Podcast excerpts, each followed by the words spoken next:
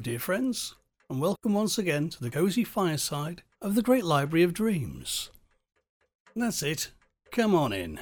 If you care to step this way, there is, as ever, a place, and indeed a seat, reserved just for you. Now then, last time we met, I read you a curious 19th century news report concerning the capture, allegedly, of a real life flesh eating ghoul in rural Ireland. And I thought a suitable follow up would be a classic weird tale concerning these terrible feasters on the dead. However, the question was which one do I pick? For there have been many rather good eerie tales written about these strange haunters of cemeteries and graveyards. I considered several. However, in the end, I thought I'd pick a tale which rather nicely, I think, reflects and indeed captures the legendary origins of the ghoul. For the word ghoul comes into the English language via the translation of ancient Arabic literature, most notably 1001 Nights. Yes, the same collection of stories that gave us tales of Sinbad and Ali Baba. Now, 1001 Nights, also known simply as the Arabian Nights, was a hugely influential book on the pioneers of modern day fantasy and horror fiction. For example, writer William Beckford was inspired to write Vathek, an Arabian tale, one of the first Gothic novels, while somewhat more recently, H.P. Lovecraft was a huge fan, and his love of these ancient Arabian stories inspired him to create Abdul Alhazred, the author of the dread Necronomicon. Another writer and a great friend of Lovecraft, who was also enamoured of 1001 Nights, was Clark Ashton Smith, a writer who wrote a great many tales concerning various ancient and mythical places.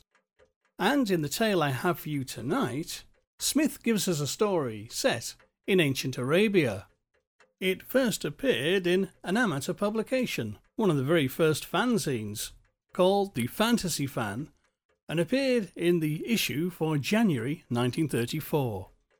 It was later reprinted in his Arkham House collection, Other Dimensions.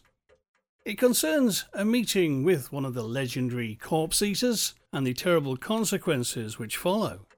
It's a very fine little tale, and Smith, I think, has done an excellent job in weaving a story that does actually sound and feel like an authentic old legend.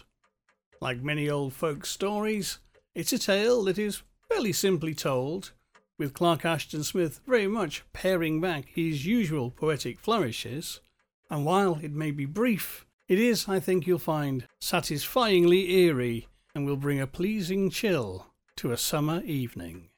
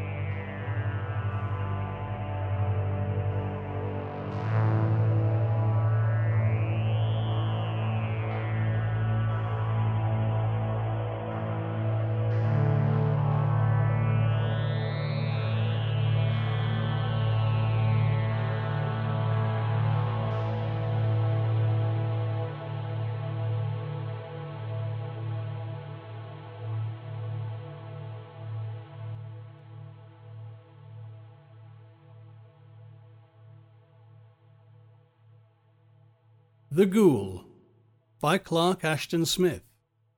During the reign of the Caliph Vathek, a young man of good repute and family, named Noureddin Hassan, was hauled before the Qadi, Ahmed ben Becar, at Bussorah. Now Noureddin was a comely youth, of open mind and gentle mien, and great was the astonishment of the Qadi, and all others present, when they heard the charges that were preferred against him.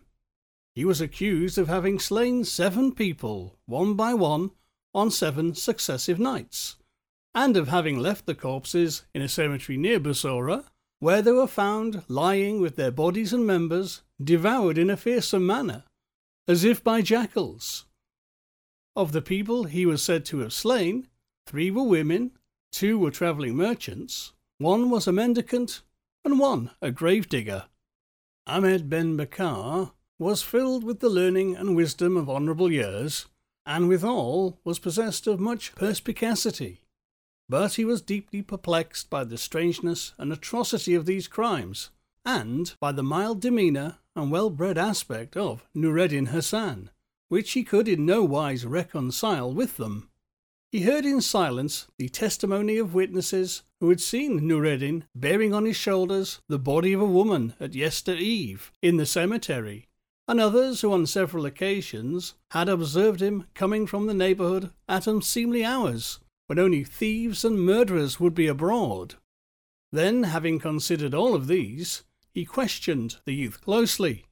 Noureddin Hassan, he said, thou hast been charged with crimes of exceeding foulness, which thy bearing and lineaments belie. Is there haply some explanation of these things by which thou canst clear thyself, or in some measure mitigate the heinousness of thy deeds, if so be it that thou art guilty? I abjure thee to tell me the truth in this matter. Now Noureddin Hassan arose before the Cadi, and the heaviness of extreme shame and sorrow was visible on his countenance. Alas, O Cadi, he replied, for the charges that have been brought against me are indeed true. It was I and no other who slew these people, nor can I offer an extenuation of my act. The Cadi was sorely grieved and astonished when he heard this answer. I must first believe thee, he said sternly, but thou hast confessed a thing which will make thy name henceforward an abomination in the ears and mouths of men.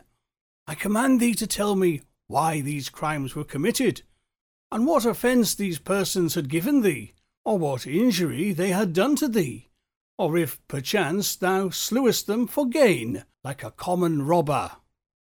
There was neither offence nor injury wrought by any of them against me, replied Noureddin, and I did not kill them for their money, or belongings, or apparel, since I had no need of such things, and aside from that, have always been an honest man.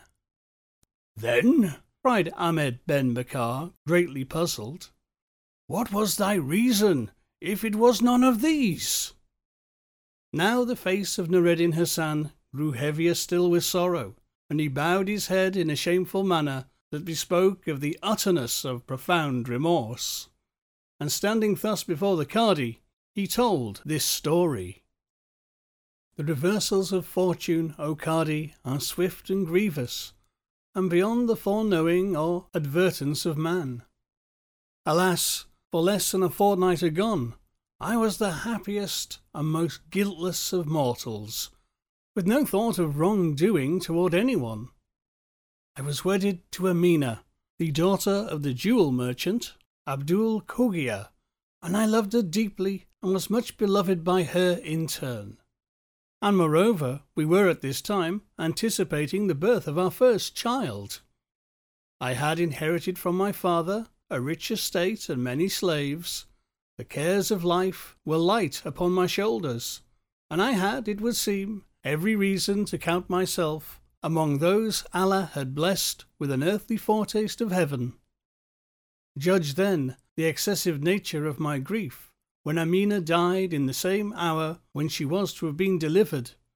From that time, in the dire extremity of my lamentation, I was as one bereft of light and knowledge.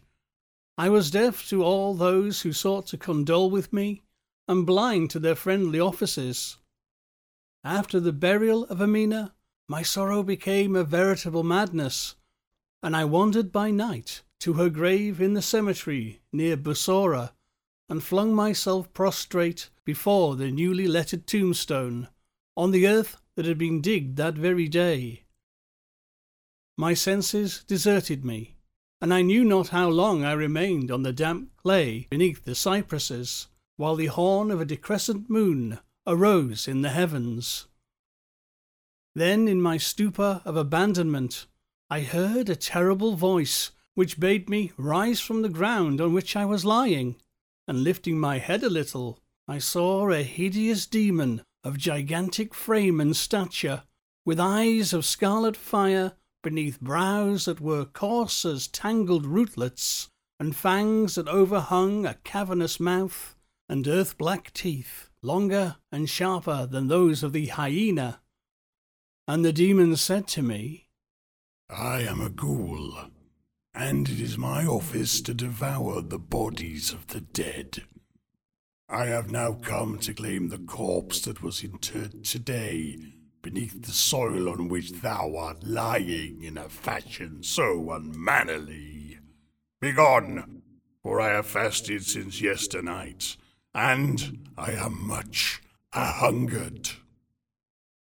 Now, at the sight of this demon, and the sound of his dreadful voice, and the still more dreadful meaning of his words, I was like to have swooned with terror on the cold clay. But I recovered myself in a manner, and besought him, saying, Spare this grave, I implore thee, for she who lies buried therein is dearer to me than any living mortal, and I would not that her fair body should be the provender of an unclean demon such as thou. At this the ghoul was angered, and I thought that he would have done me some bodily violence. But again I besought him, swearing by Allah and Mohammed with many solemn oaths that I would grant him anything procurable, and do for him any favour that lay in the power of man, if he would leave undespoiled the newly made grave of Amina. And the ghoul was somewhat mollified, and he said, If thou wilt indeed perform for me a certain service, I shall do as thou asked. And I replied, There is no service, whatsoever its nature, that I will not do for thee in this connection, and I pray thee, name thy desire. Then the ghoul said, It is this, that thou shalt bring me each night, for eight successive nights, the body of one whom thou hast slain with thine own hand. Do this, and I shall neither devour nor dig the body that lies interred hereunder. Now I was seized by utter horror and despair since I had bound myself in all honour to grant the ghoul his hideous requirement, and I begged him to change the terms of the stipulation, saying to him, Is it needful to thee, O eater of corpses, that the bodies should be those of people whom I myself have slain? And the ghoul said, Yea, for all others would be the natural provender of myself, or of my kin in any event. I abjure thee by the promise thou hast given to meet me here tomorrow night, when darkness has wholly fallen, or as soon thereafter as thou art able, bringing the first of the eight bodies. So saying, he strode off among the cypresses, and began to dig another newly made grave at a little distance from that of Amina. I left the graveyard in even direr anguish than when I had come, thinking of that which I must do in fulfilment of my sworn promise to preserve the body of Amina from the demon. I know not how I survived the ensuing day, torn as I was between sorrow from the dead and my horror of the coming night with its repugnant duty. When darkness descended, I went forth by stealth to a lonely road near the cemetery and waiting there amid low grown branches of the trees, I slew the first passer with a sword, and carried his body to the spot appointed by the ghoul. And each night thereafter, for six more nights, I returned to the same vicinity and repeated this deed, slaying always the very first who came, whether man or woman, merchant or beggar or gravedigger. And the ghoul awaited me on each occasion, and would begin to devour his provender in my presence, with small thanks and scant ceremony. Seven persons did I slay in all, till only one was wanting to complete the agreed number, and the person I slew yesternight was a woman, even as the witnesses have testified. All this I did with utmost repugnance and regret, and sustained only by the remembrance of my plighted word and the fate which would befall the corpse of Amina if I should break the bond. This, O Cadi, is all my story. Alas, for these lamentable crimes have availed me not, and I have failed wholly in keeping my bargain with the demon, who will doubtless this night consume the body of Amina in lieu of the one corpse that is still lacking. I resign myself to thy judgment, O Ahmed ben Becar, and I beseech thee for no other mercy than that of death, wherewith to terminate my double grief and my twofold remorse. When Noureddin Hassan had ended his narrative, the amazement of all who had heard him was verily multiplied, since no man could remember hearing a stranger tale. And the Cadi pondered for a long time, and then gave judgment, saying, I must needs marvel at thy story, but the crimes thou hast committed are none the less heinous, and Iblis himself would stand aghast before them. However, some allowance must be made for the fact that thou hadst given thy word to the ghoul, and was bound to it, as were in honour, to fulfil his demand, no matter how horrible its nature. An allowance must likewise be made for thy connubial grief, which caused thee to forfend thy wife's body from the demon. Yet I cannot judge thee guiltless, though I know not the punishment which is merited in a case so utterly without parallel. Therefore, I set thee free, with this injunction, that thou shalt make atonement for thy crimes in the fashion that seemeth best to thee, and shalt render justice to thyself and to others in such degree as thou art able. I thank thee for this mercy, replied Noureddin Hassan, and then he withdrew from the court amid the wonderment of all who were present. There was much debate when he had gone, and many were prone to question the wisdom of the Cadi's decision. Some there were who maintained that Noureddin should have been sentenced to death without delay for his abominable actions, though others argued for of the sanctity of his oath to the ghoul, and would have exculpated him altogether, or in part. Tales were told and instances were cited regarding the habits of ghouls and the strange plight of men who would surprise such demons in their nocturnal delvings. And again the discussion returned to Noureddin, and the judgment of the Cadi was once more upheld or assailed with divers arguments. But amid all this, Ahmed ben Becar was silent, saying only, Wait, or this man will render justice to himself and to all others concerned, as far as the rendering thereof is possible. So indeed it happened, for on the morning of the next day, another body was found in the cemetery near Bussorah, lying half devoured on the grave of Noureddin Hassan's wife, Amina.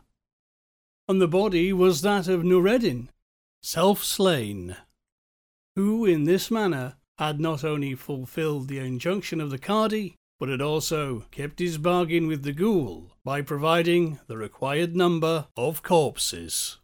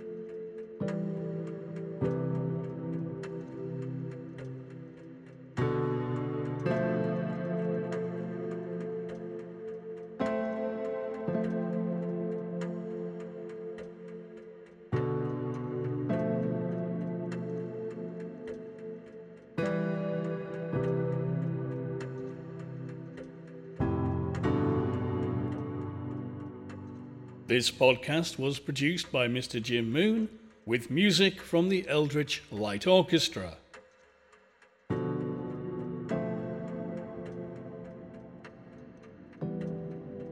If you enjoyed this show, please consider leaving us a review or a rating so other people can find it. If you really like the show, consider buying us a coffee at ko-fi.com slash hypnogoria or becoming a Patreon at patreon.com slash hypnogoria, where subscribers can get exclusive new shows every month and access the Patreon's only podcasting vault.